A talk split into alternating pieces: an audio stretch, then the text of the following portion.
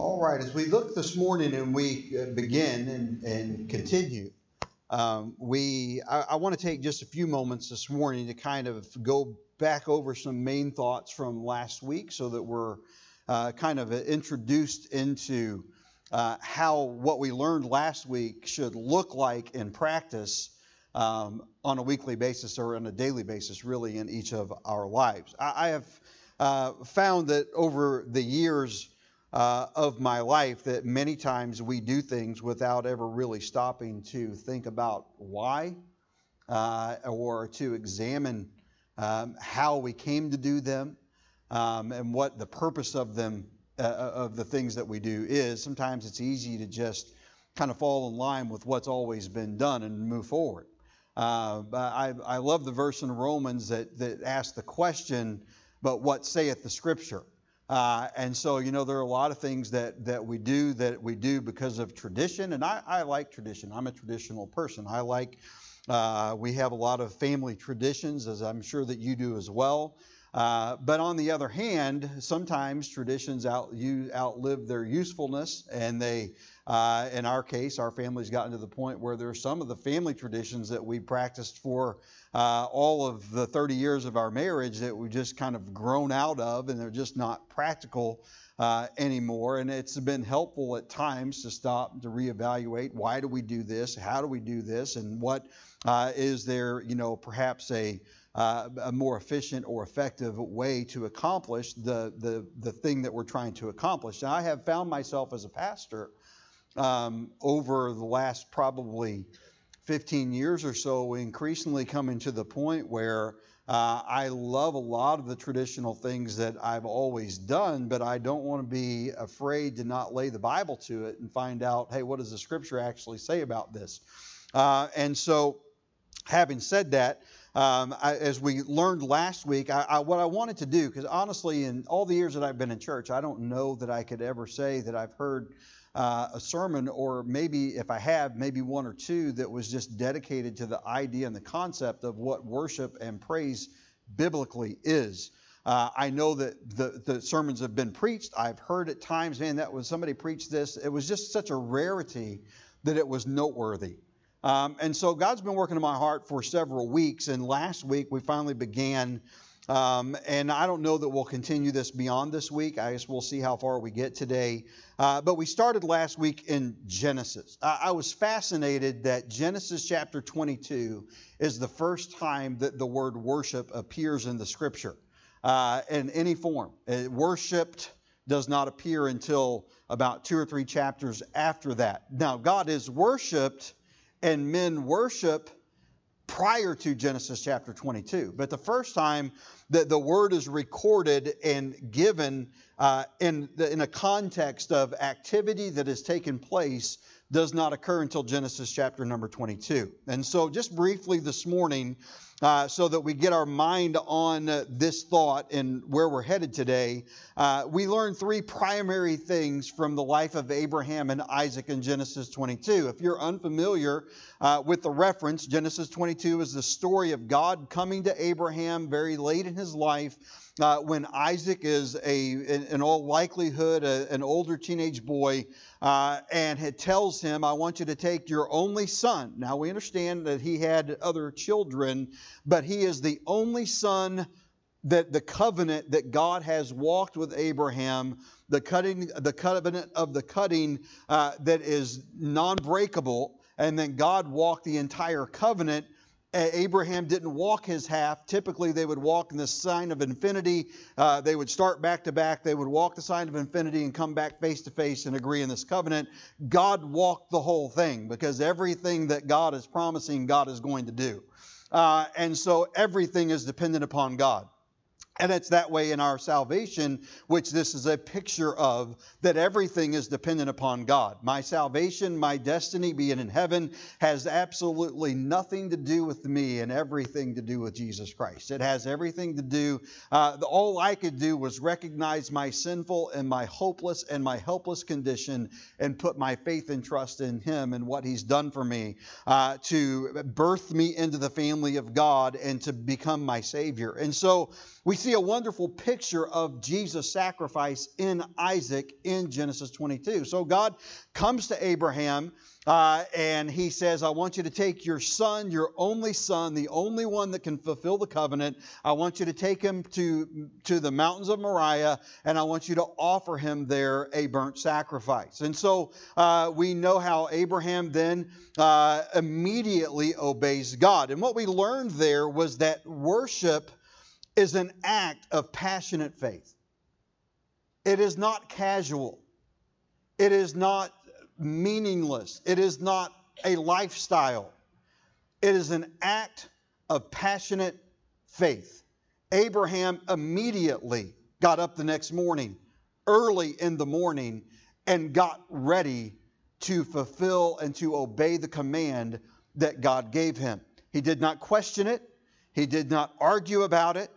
He, and we know because of the record of Hebrews, that the thought process of Abraham was is that if God actually requires this of me, this is the only one that can fulfill the covenant. The covenant cannot be amended. Then God has to raise him. It was the only logical explanation in Abraham's mind.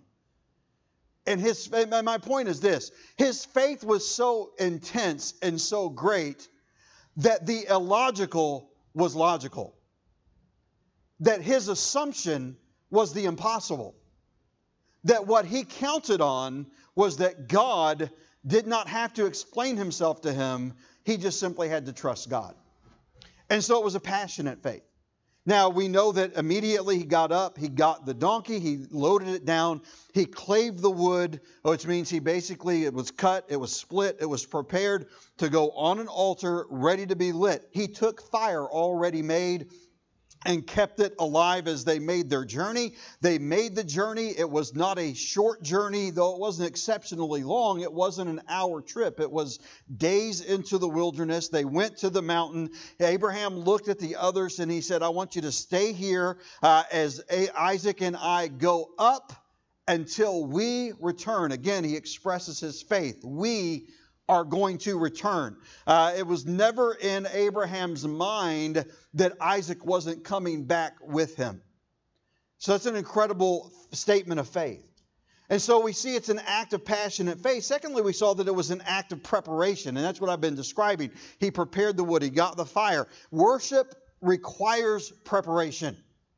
We cannot come together this morning and adequately and properly and biblically worship God if we entered this place unprepared. No one that knows Jesus Christ as their Savior should ever walk through the doors of a church building into a service with known sin in their heart and their life, with a broken relationship and fellowship with their Heavenly Father. All of that should have been resolved before we entered the doors because we came here to worship God. We came here to praise the Lord. I cannot worship God with sin in my heart, and I cannot praise God with a broken relationship with my Father. And so we see in Abraham and Isaac there, there is an act of passionate faith, that there is an act of preparation, their heart and their hands were prepared and they were purposed to obey whatever God required when they got to the top of the mountain. And then lastly, we saw uh, that it was an act of praise. And we see that God was working. And Abraham uh, says, Jehovah Jireh, the Lord will provide. But the literal translation of the word is the Lord will see to it. In other words, the Lord will see to that ram coming up the backside as you're leading up this side in faith. The Lord will see to all of your needs being met, all of the that's necessary being provided. Uh, God will provide everything that's necessary to one who walks in obedience to His command and in fellowship with Him. And so last week we learned those three basic primary facts about uh, biblical worship. Now, this morning, I want to consider how does that manifest itself in our life today? What is that supposed to look like? What is that supposed to be like when we come together and when we uh, when we worship the Lord? And so I'm going to take a few minutes here and just define uh, the primary terms here. What's going on in our text? And uh, and we don't have time to read. There's about three chapters or so here that cover this, and uh, and we, we don't have time in this setting to read all of that, uh, that text. David has a burden to restore the Ark of the Covenant to its rightful place. Now, the Ark of the Covenant under King Saul was taken by the Philistines. It was captured, uh, it was taken, uh, and then it was returned. God cursed them, and a lot of things happened to them. They returned it. It was brought to the home of a man uh, named Obed Edom, uh, and it was left there for a period of time. David becomes the king. David has a burden in heart, a burden in his heart to restore worship, to restore the Ark of the Covenant. Now, the Ark of the Covenant was significant because the Ark of the Covenant was the symbol of their their forgiveness of their sin. Their atonement for their sin was made once a year uh, and the only person that could enter the presence of that was the high priest of Israel. And so uh, the tabernacle, which was set up in the Old Testament in the time of Moses, was basically a rectangular tent. When you walked into it, you came to the brazen altar. That's where all of the sacrifices of the animals and the meal and things of that were made. Uh, when you walked beyond that, there was the laver. And the laver was a place where the priest would go and they would ceremonially wash uh, their hands before they dealt with the altar and before they went into the holy place. Now, when you walked into the altar, and the Bible does not tell us about this, but uh, but Jewish tradition does. There was a place off to the right that was called the hand of God. It was that looked kind of like a trough. It had three spokes on one side and two on the other, shaped like a V.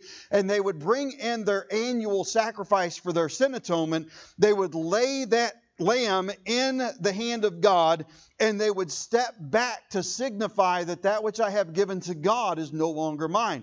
Then the head of the household, with all of the family watching, because they chose the lamb over a two week period a year prior, they brought it into their home, they named it, they loved it, they cared for it. It was a family pet, it lived among them. They offered that lamb, they laid it in the hand of God, they stepped back with all the family watching this lamb that they loved. The head of the home would come with the knife and would stretch his hand across the throat of the lamb as the priest held the head uh, and then stood there to catch the blood and would cut the animal's throat humanely.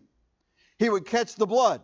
The priest then would take over, would take the animal, would, dis, would, would take care of its preparation, would lay it on the altar and sacrifice, would sprinkle the blood on the horns of the altar. Once a year, uh, the family made that sacrifice. And once a year, the high priest would then go uh, and take a sacrifice and go into the Holy of Holies. And so you walk in, there's the altar, there's the, the, the, uh, uh, the laver. Then there's another tent that's rectangular that actually is covered on the top. It's not open air like the rest of it. And when you walked in, on the right hand side was the table of showbread. On that table were 12 loaves of bread.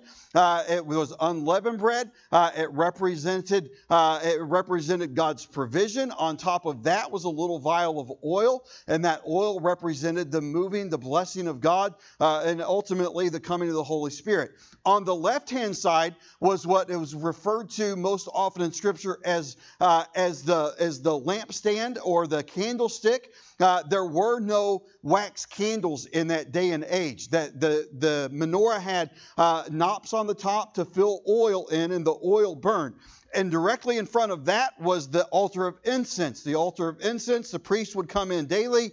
They would change out the bread uh, with the appointed time. Uh, they would fill up the oil in the lampstand. They would go to the altar of incense and make sure that the fire continued to burn uh, and that the incense came. And as the incense rose, the smoke poured over the curtain that was directly behind it into the room that was known as the Holy of Holies. And it signified the prayers of God's people rising up to God God and carrying over into God's presence.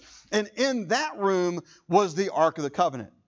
Now, the Ark of the Covenant uh, was a place where, uh, as I said, only the high priest entered once a year, uh, and he offered first an atonement for the sins of his family, and then he offered once a year an atonement for the sins of all of Israel, and that provided temporary forgiveness for the nation for the year until Jesus came and fulfilled himself, fulfilled that for all eternity. He died once for all. to fulfill the work and the, and the ceremonial law. Uh, and so that is the picture of what's going on here. So the Philistines have taken the Ark of the Covenant, the symbol of God's presence the symbol of uh, the reception of God's God receiving the forgiveness and granting the atonement for their sin for another year. It's been taken and it's been sitting at this man Obed Edom's home. Now David goes, he's got a burning desire to get it. He goes to get it. He does not follow biblical procedure. The Ark of the Covenant was so holy that it was not permitted to be touched by man's hand.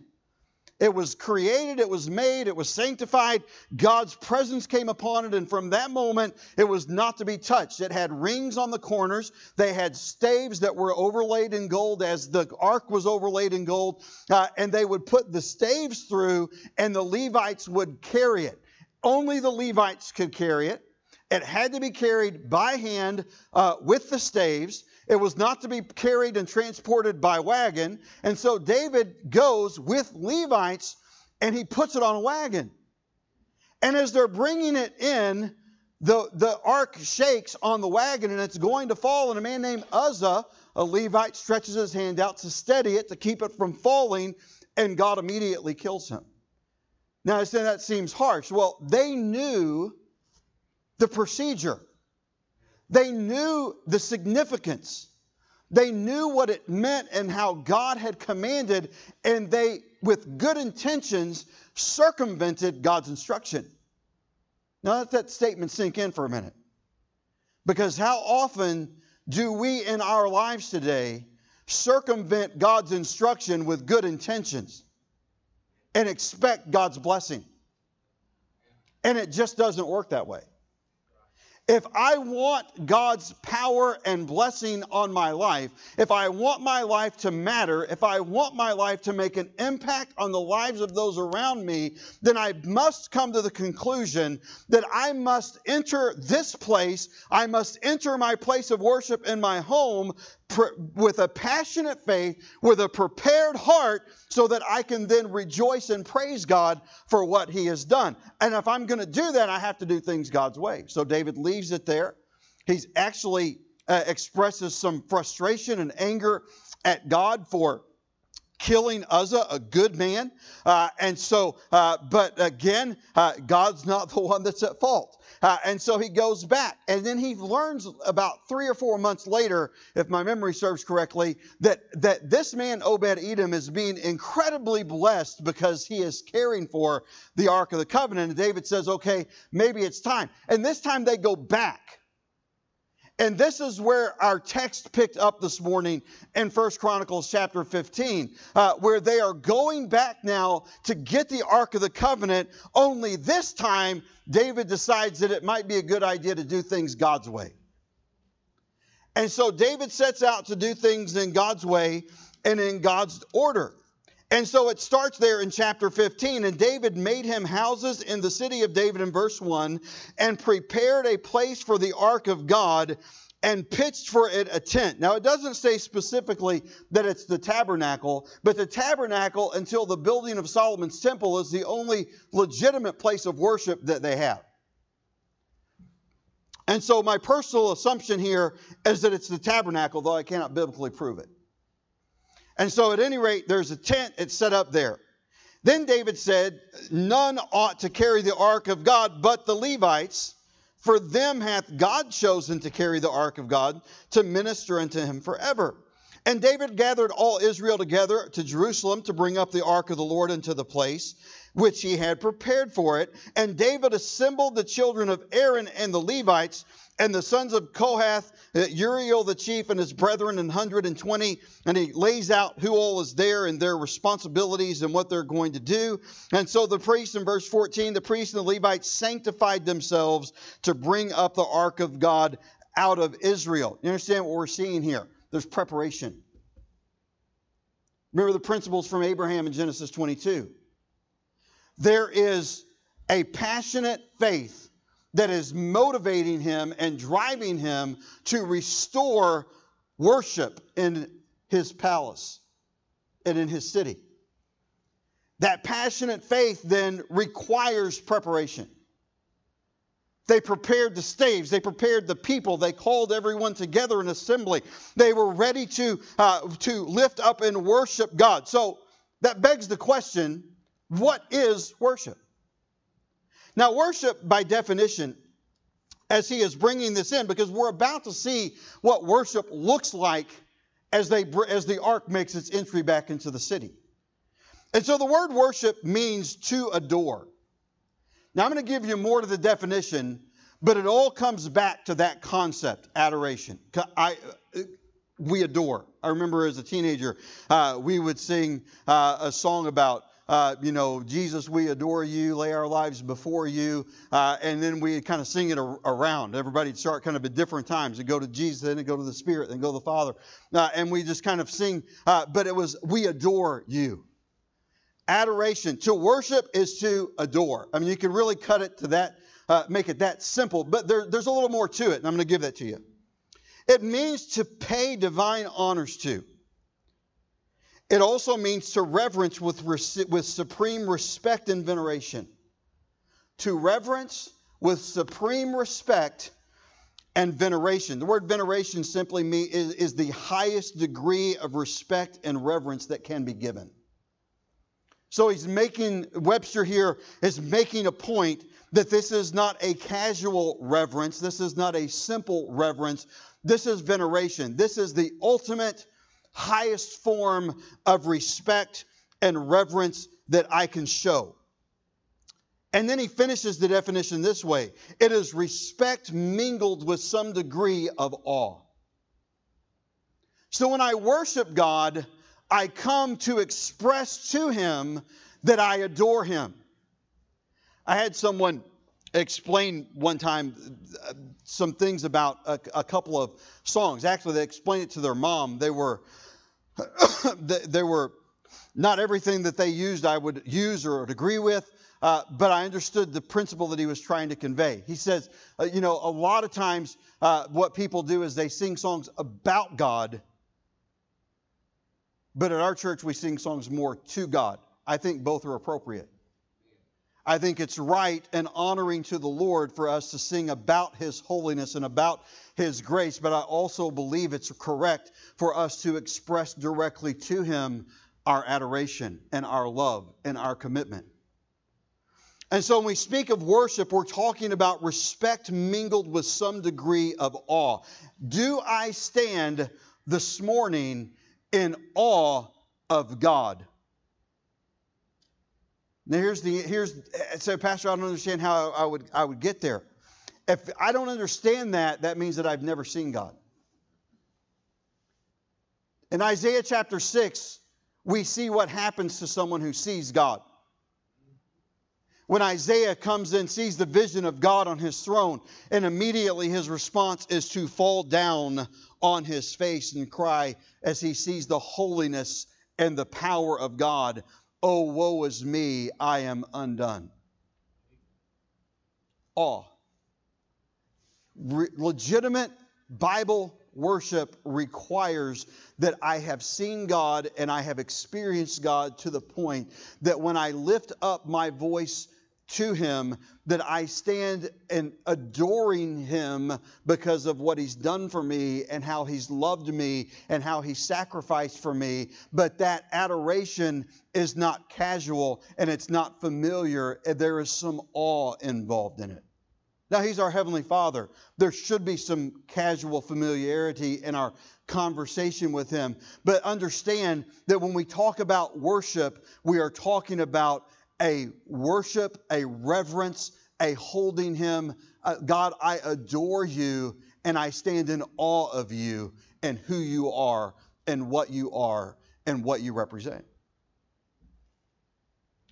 Now, the word praise we see in, in basically two primary uses. First, as a noun. If I'm using the word praise uh, as my noun, then what I'm talking about is commendation that is bestowed upon a person for his personal virtues or worthy actions.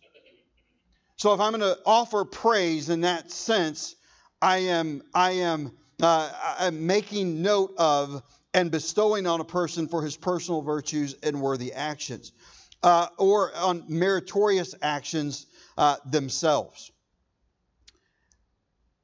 or on anything valuable. So I'm saying, okay, God, you're valuable. And I use it in that turn. Uh, again, and it says, uh, in the, by definition by Mr. Webster, approbation expressed in words or song. Approbation simply means approval and acceptance. So when I use that term, what I'm saying is, is that when I praise God in this sense, that I, that my songs, that my testimony, that my recognition of Him is an approbation of my faith, my love, my worship of Him. In other words, God, I recognize who you are and what your commands are, and I agree with them, and I will commit to obey them and I'm singing and I'm testifying and I'm praising you. That's what true worship coming together with God's people in God's place is. It's us coming together, a unified body, as we lift up praise to our God because we recognize who and what He is, because we stand in awe of Him, because we love Him for all that He's done, and we hold Him up to the high level and pedestal that He belongs upon, and we express that in song. But we're not just expressing, God, you are wonderful and you are powerful, you are great. We are signaling we are submitted and surrendered to you as our God, as our King King,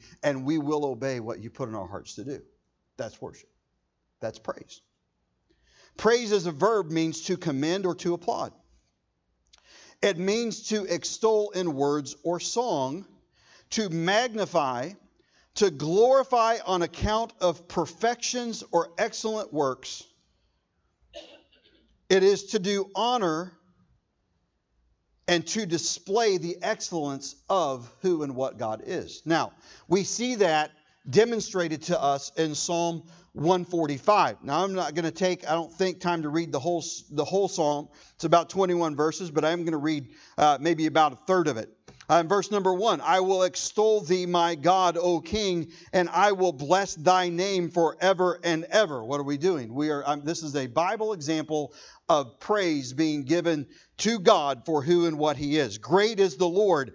And, or he says in verse 2 Every day will I bless thee, and I will praise thy name forever and ever. Great is the Lord, and greatly to be praised, and his greatness is unsearchable. Uh, and then it carries on to the transcending generations. Verse number eight says, The Lord is gracious and full of compassion, slow to anger, and of great mercy. The Lord is good to all, and his tender mercies are over all his works.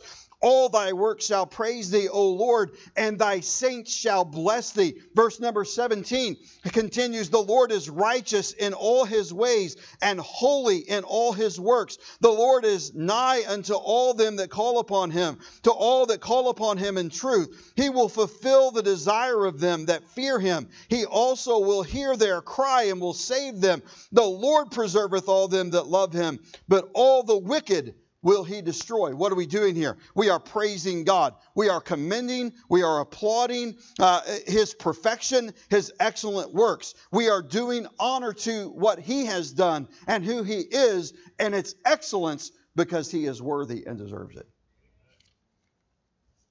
And so, understanding now the concept of Bible worship and praise, let's consider now from uh, this text. Now, I'm going to jump around a little bit in chapter 15 and 16 rather than just kind of typically going down in order because I think uh, they're giving us a different account, different things as they happen. Uh, there's, there's a reaction when they come into the city, there's a continuation when we get into chapter number 16. So I want you to jump over to chapter 16 for just a moment uh, and look there at verse number 23. Sing unto the Lord all the earth. They're already in the city. Michal has already expressed her disgust at her husband. Uh, sing unto the Lord all the earth. Show forth from day to day his salvation. Declare his glory among the heathen, his marvelous works among all nations. For great is the Lord and greatly to be praised. He also is to be feared above all gods, for all the gods of the people are idols, but the Lord made the heavens. Glory and honor are in his presence, strength and gladness are in his place. Give unto the Lord, ye kindreds of the people, give unto the Lord glory and strength. Give unto the Lord the glory due unto his name. Bring an offering and come before him. Worship the Lord in the beauty of holiness. Now, God is holy. He's not saying here come and worship God's holiness. That's implied by the whole concept of worship. I'm worshiping him because he is holy. Worship him in the beauty of holiness. In other words, have a passionate faith with a prepared heart and hands so that we are holy to offer worship to the Holy One. Worship him in the beauty of holiness, in the beauty of a heart and a spirit and a mind that is connected with and in fellowship with and right with God. And so he conveys powerfully what God and how worship should take place. Now, let's consider this morning, and we've read the text here, and we'll just make reference to it. Uh, number one this morning, the motive for worship. What is the motive for worship. Okay, why is David so passionate? Why does he want to return the ark? Why uh, is he assembling all the people? And I say that first off this morning in verse number 29 give unto the Lord the glory due unto his name. Why worship? What is the motive of worship? It is to glorify God, to give glory to God. Our motive for worshiping him is not to get from Him. It is not to glean from Him. It is not because we are in a state of desperation. It is not because we're at our wits' end and there's no one else to turn to. The, eh, the, the reality is, is that whether I am under attack, whether I'm broke, whether my bills are paid, whether I'm homeless under a bridge, no matter what my condition and my state, God is worthy to be worshiped and to be glorified. What is my motive for worship this morning? It is to give glory to God. Now, he tells us here how to do that. What actions do I take? Now, I, I, didn't really get into this when we got into the introduction like I did last week during the message, but we can do all of the things of worship and not worship. We can go through all of the motions of worship. Last week we went and we looked at Isaiah chapter 1 and we considered how they were doing everything by the letter, how God had instructed them through Moses to worship, but God was rejecting their worship. What I'm talking about this morning is a worship and a praise that not only is following the, the concept of what the Bible says it should look like, but it's done with a pure and a proper holy heart. Because without that, it's just a list of deeds done that have no meaning and are not accepted by God in heaven.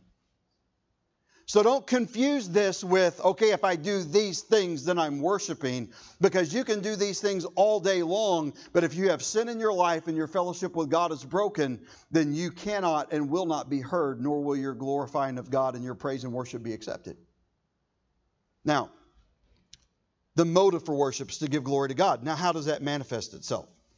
Consider here what he says in verse number 20 Give unto the Lord, verse 29, the glory due unto his name, bring an offering, and come before him, worship the Lord in the beauty of holiness. Now, there's some concepts here that I'm just going to brief, move through briefly for sake of time. Bring an offering. There, there's, you know, uh, immediately in our mind is, oh, there goes that preacher again. He's talking about the offering. Bring an offering here is not only talking about a financial gift, it is talking about bringing what God, the, the, the sacrifice and the offerings of God are a broken, a, a broken, a contrite heart and spirit that God will not despise. It's more than just the financial side of things. So, what I'm saying is bring an offering. Now, three thoughts about an offering, just to kind of tell you what I'm talking about here. First, there's an offering of praise. I am offering praise to God. There's an offering of my praise to Him. There is, and understand, sometimes what I'm praising Him for is bringing me through a very hard time in life. It could be that my praise cost me a great sacrifice. It is a sacrifice of praise. I used to have a hard time understanding that concept. But it is something when God has cared for me, has loved me, has seen me through. What He's asking here is an offering of praise. Lord, I, I praise you who you are, what you've done for me, how you show yourself strong and mighty in my life. Then there's the sacrifice of self. We see that in Romans chapter 1 and verse, uh, verses 1 and 2. I beseech you, therefore, uh, on, uh, that we present our bodies a living sacrifice. God wants our lives a living sacrifice. I'm glad that He does not require a blood sacrifice from us because Jesus was the ultimate blood sacrifice that paid for our sin debt. And so we see here a sacrifice of self. Then, thirdly, we see a gift of the Holy Spirit's prompting. Uh, other things that I give, anything else that I might offer. Now, there's a biblical example of what I should give financially, but beyond that, uh, I should give. I should give of my time. I should give of my effort. I should give uh, of all those other at the prompting of the Holy Spirit of God. If you're here, you see a need, you hear a need, whether it be to come and help fix something, or whether it be to provide the resources to fix something else, or to accomplish something, or uh, to be a part of this ministry or that ministry, or to go out and share the gospel with others around us, what are we doing? It is a gift of the Holy Spirit's prompting and the command of the Word of God. Some things the Bible clearly commands. We should obey them. The ones that He don't, when the Holy Spirit stirs our heart, touches our heart, and lays it on our heart to do something, we should be obedient to that. So to give glory to God, bring an offering. Then, secondly, to rejoice at God's presence. The, the motive for worship, to give glory to God. And then, secondly, to rejoice in God's presence. Notice verse number 27, 1 Chronicles chapter number 16. Glory and honor are in his presence, strength and gladness are in his place. The Christian life, though it sometimes can be hard, should not be a life that is marked and defined by misery and hatred. It should be a life that is marked by joy in His presence. And when I'm in His presence, I can have joy even in hard times. Rejoice in God's presence. If God is with me, nothing else matters. The Apostle Paul said it this way I have learned how to abound and how to be abased. I've learned that whether I'm in a prison cell or I'm being shipwrecked or I'm being beaten or whether I'm eating until my heart and my stomach are content to love, to worship, and to praise and to serve my God. Circumstances matter not. Presence of God is all that matters. The motive for worship, to give glory to God and to rejoice in God's presence. Then, secondly, the method of worship. The method of worship. What is the outward expression? The outward expression, and we're going to look back at chapter number 15 here, because this is David is coming into, uh, into and bringing the ark in. So David and the elders of Israel, verse number 25, uh, and the captains over thousands went to bring up the ark of the covenant of the Lord out of the house of Obed Edom with joy. Notice they brought it with joy. Sometimes we need to remind ourselves when we come into the uh, front of the church house that we should be coming into this place with joy. The pastor, you don't know what kind of week I've had. Leave it out there. Come in here with joy. Give it to the Lord and come in with a heart prepared and ready to serve and to worship God. Uh, and so uh, the method of worship. And so they came with, uh, with joy. Uh, and so, as they did that in verse 26, and it came to pass when God helped the Levites that bear the ark of the covenant, that they offered seven bullocks and rams. There's your offering. And David was clothed with a robe of fine linen, and all the Levites that bear the ark, and, the singers, and the uh, Chenaniah, the master of the song with the singers, David also had upon him an ephod of linen. Thus all Israel brought up the ark of the covenant of the Lord with shouting and with the sound of the cornet and with trumpets and with cymbals, making noise with psalteries and harps. Now, several things here. The outward expression of worship. First, I would say that David followed God's plan. David followed God's plan. He didn't the first time, but the second time he got the staves, he got the Levites set in order. They handled things correctly. Secondly, we see that David dressed for the occasion. Verse number 27. He did not go dressed for battle, he went dressed appropriately to be in the presence of God.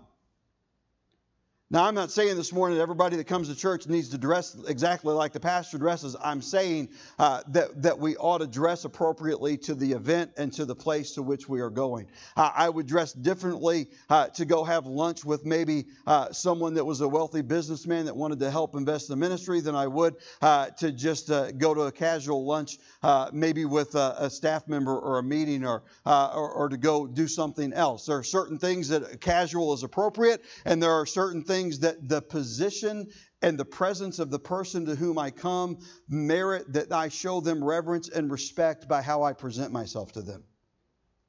David dressed for the occasion. Thirdly, I would say this that there is a loud public singing and shouting. Notice verse number 28. Thus all Israel brought up the ark of the covenant of the Lord with shouting and with the sound of the cornet and trumpets and with cymbals and making noise with psalteries and harps. Worship was not subdued and quiet. I think one of the great tragedies of, uh, of our Baptist faith is that we've kind of got the mindset that when we come into the church house, we're supposed to be all pious and sit on our hands. Now, as fundamentalists, we're not generally as bad uh, as the Presbyterians can be, uh, but but we're so afraid of being called Pentecostal that we let the pendulum swing the other way. Sometimes it's personality. Sometimes my personality is subdued. I have I have uh, the unintended consequence of my personality upon our church is that it quietens us when we should be louder than we are. It is right.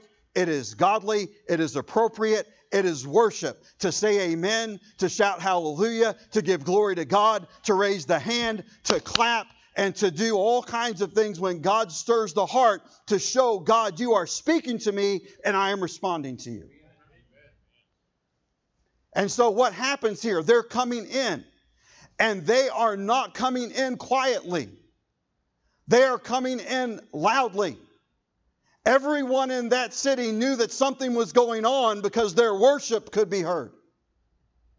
Now, I'm not for contrived, trumped up emotionalism that's just kind of a, a, program geared to get everybody whipped up into a frenzy. That is the feeding of the flesh. It is a tactic of Satan. It is not the moving of the Spirit of God. I don't care what kind of Christian label is slapped upon it. Satan always works from the outside in, and the Holy Spirit of God always works from the inside out. And what we should be is coming, recognizing who God is, adoring Him, and as He speaks to our heart, that we're not afraid to just let it out. For some people, that may be the nodding of a head. For some people, that might be the clapping of a hand. For some people, it might be the raising of a hand. For others, it might be the yelling of an amen. For some, it might even be uh, the standing up and raising their hands and saying, Praise the Lord as they sit back down. I'm not trying to trump up anybody or, or, or, try to get anyone to do anything that God is not a response to what God is doing in your heart. But I'm saying that true Bible worship has an outward manifestation. Amen. It may be a tear running down the cheek, it will manifest itself in some way in our hearts and lives. And to suppress it when the Spirit of God works is the wrong response. It is stifling God working in our heart. And so they come up and David uh, dances about, and they uh, and we're going to deal with that word here in just a moment. But the, he dressed for the occasion. There was a loud public singing and shouting, uh, and let's just deal with that. Notice at verse number 29. Uh, he said, "It came to pass as the ark of the covenant of the Lord came to the city of David, that Michal, the daughter of Saul, looking out at the window, saw King David dancing and playing, and she despised him in her heart." Now, what does that word mean? Because that word does not mean the sensual shaking of the body and, uh, and sensual motion like is done in our culture today. It comes from the word rakad, uh, and it means uh, that's what the word that's translated into dance, and it means simply this: there is leaping and skipping about. Some would say that David whirled about. I, I, would equate it this. I was trying to think how can how can I put this in a picture that that will get. So, I, and this is what comes to mind. I watched a little bit of a preseason football game last night. And a couple of players that are like third stringers made a big play. And they ran across the field and they did the jump in the air and bump chests with each other. And, or they came out and they did one of these numbers. You know, they're, they're third string players trying to make a team and they, ju- they act like they just won the Super Bowl. That's what David was doing. He was excited. He was staying close to the ark. They were singing and they were shouting and praising God. And he was running about the ark to skip about. He could not walk. I, I remember, uh, well, we had Jules and, and uh, Brooklyn, our granddaughters were at our house this weekend, uh, and and even last night, Brother David and Miss Adriana got home last night. Uh, they, uh, I just you watch them go, and Jules is three, uh, and she's got the long blonde hair, and she she doesn't walk anywhere when she's happy. She ran from room to room with the hair flowing. She kind of had a bounce and a skip in her step. Some of her uh, of her aunts and uncles had that same kind of a reaction when they were young. Uh, they just when they were happy, there was a skip, there was a run, uh, there was some there there was evidence that there was joy in their heart and in their life, and that everything that was, was right and in tune with God. And that's what the word means when it talks about David dancing and Michal despised it. You think about that. Michal, the daughter of Saul, but David's wife, despised the fact that her husband was worshiping God. Not everybody in your life, not everyone in your family will be excited about your newfound faith or your resurgent faith because it changes your life. Now, it also is manifested by testimony and preaching of good wor- of God's works. Notice chapter 16 and verse number 9. Sing unto him, sing songs unto him, talk ye of all his wondrous works. There was a testimony of preaching and good works.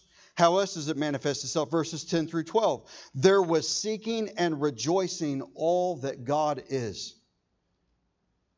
Sing unto him, sing psalms unto him, talk ye of his wondrous works, glory ye in his name. Let the heart of them rejoice that seek the Lord. There was a clapping of hands and shouting in Psalm 47. Psalm 47 and verse number 1, uh, he said this Oh, clap your hands, all ye people, uh, shout unto God with a voice of triumph. Verse 6 Sing praises to God, sing praises, sing praises unto our King. Sing praises, for God is the King of all the earth. Sing ye praises with understanding. God reigneth over the heathen, and God sitteth upon the throne of his holiness, clapping of hands, and shouting, the lifting of hands. Psalm 134 uh, in verse number 2 has manifested this way in Psalm 134 uh, in verse number 2 lift up your hands in the sanctuary and bless uh, the Lord. Psalm 134 and verse 2. And then shout amen and hallelujah. And Revelation chapter 19 uh, and verse number 4. Uh, it says, And the four and twenty elders and their four beasts fell down and worshiped God that sat on the throne, saying, Amen, hallelujah. What I'm saying is, is that true, legitimate worship cannot come in and be contained internally. It must express itself outwardly through singing, through clapping, through the raising of hand, through the saying of amen and consent with what's being preached, through a saying of hallelujah, through the shedding of a tear, through giving glory and praise to God, because what God is doing cannot be contained. And when's the last time that God did something in your life and in your heart that could not be contained? And I didn't look to see who that was, but thank you. Finally, somebody responded. And we ought to come to the place where we come with our hearts prepared and ready and in love with God, the God that we adore, as we stand in awe of Him and lift up our voice in praise and worship to Him. And the motive for our worship is to give glory to God and to rejoice with God's presence. The method is to outwardly express what God is doing in our heart. And thirdly, and lastly, this morning, the manifestation of worship. What is it producing? What does it cultivate? What comes about as a result? Well, the first thing we see in Michal the wicked will reject it the wicked will reject it. Verse number 29, chapter number 15. The wicked reject it. The second thing that we see is that the saints will rejoice. God's people should rejoice when people get saved.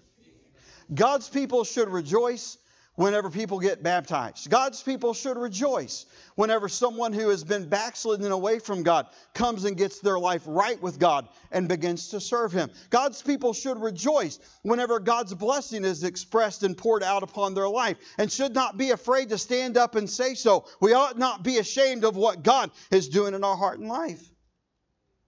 The wicked will reject it, but saints should rejoice in it. The third thing that happens is that God will be glorified. God will be glorified. Oh, Pastor, it's not very dignified for me to do this or to do that. No, but we need to be a whole lot less worried about being dignified than we are about God being glorified. Amen. Glorify God. Glorify God in song, glorify God, glorify God in spirit, glorify God in how we express what God is doing in our life. What's the last thing here that we'll consider will happen? Is that God's power will fall upon us realize that this act opens the pathway and the door to the construction of Solomon's temple. It is from here that David expresses the desire uh, to build the temple or reaff- and reaffirms and, uh, and progresses and almost wants to begin. And God won't let him because of his sin and because of, his, of of the wars that he's had to fight. But God allows him to make preparation. Again, there's a passionate faith that is preparing hands, that's praising God. Worship. Is your faith this morning passionate? Are your hands and is your heart prepared? Are you praising God? And everything through life should be a series and a pattern in the life of a Christian of not doing Christian deeds, but living a life that's passionate for the God whom we adore. And the real problem is, is that we do not adore the one who gave everything to save our souls, as we should. And when God is glorified and worshiped, and when praise is lifted up to him, I believe his power will fall upon us. David laid up provision Solomon built a temple and the Shekinah glory of God, the presence of God fell and shone upon it in an undeniable and an unmistakable way. And what I'm looking for as a pastor is for God's presence to settle in a group of people who come together with a unified heart and purpose, who are prepared, who have a passionate faith, that are that come to worship prepared, that go out in the field to serve prepared, that can come back and rejoice and live praise and honor to the God of our of, of heaven, to the God and the Savior Of our lives so that people around us look and see not a people that are dignified, but a God that is glorified and lives that have been transformed in an unmistakable and an undeniable way. It's not about fancy programs, it's about the power of the Holy Spirit of God that is lifted up and that is brought down by the praise and the worship of the Holy One who sits on his throne. I would say this in conclusion this morning that true worship and praise is forgetting oneself and focusing fully on God, and then responding as His Spirit flows through us as we worship Him. I'll say that one more time. True worship and praise is forgetting oneself and focusing fully on God and responding as His Spirit flows through us as we worship Him. I ask you again this morning is your faith passionate? Maybe you're here this morning and say, Pastor, I've never trusted Jesus as my Savior. I think maybe I'm getting enough faith to do that. That's the best place to start. That's where it all begins. But what about you, Christian? Pastor, I've got faith. Is it passionate? Well, Pastor, I think that my faith is maybe more passionate than other people I know. Well, that's great, but that's not what I'm really asking. I'm asking, is your faith passionate? I'm asking, is your first response when God says to do something an utter and a complete trust in God to fulfill it and not a hashing out of how can I make this work? Remember Abraham. There is no argument, there is only the belief that Isaac is coming back off the mountain with him. And he got the fire and he chopped the wood and he built the altar and he took out his knife and he stretched it across his son's throat, ready to draw it and to shed his son's blood before Jehovah Jireh said, I have seen to this and I have brought up my sacrifice. And now that I know that your faith is passionate and that your worship is genuine and real, sacrifice this lamb and take your son and bless the earth because from him came Jesus. From him came salvation. From him came the fulfillment of all that God had promised. Why? Because one man had a passionate faith. because one man had a prepared heart. And because one man, when God blessed him and when God saw to it, when God provided, said, God, I want to stop and I want to worship and I want to praise you for all that you've done. Is your faith this morning passionate? Did you come through those doors with heart and hands prepared? And are you willing to stop and to offer praise to God for the things that He does in your life, even if it's in the midst of adversity?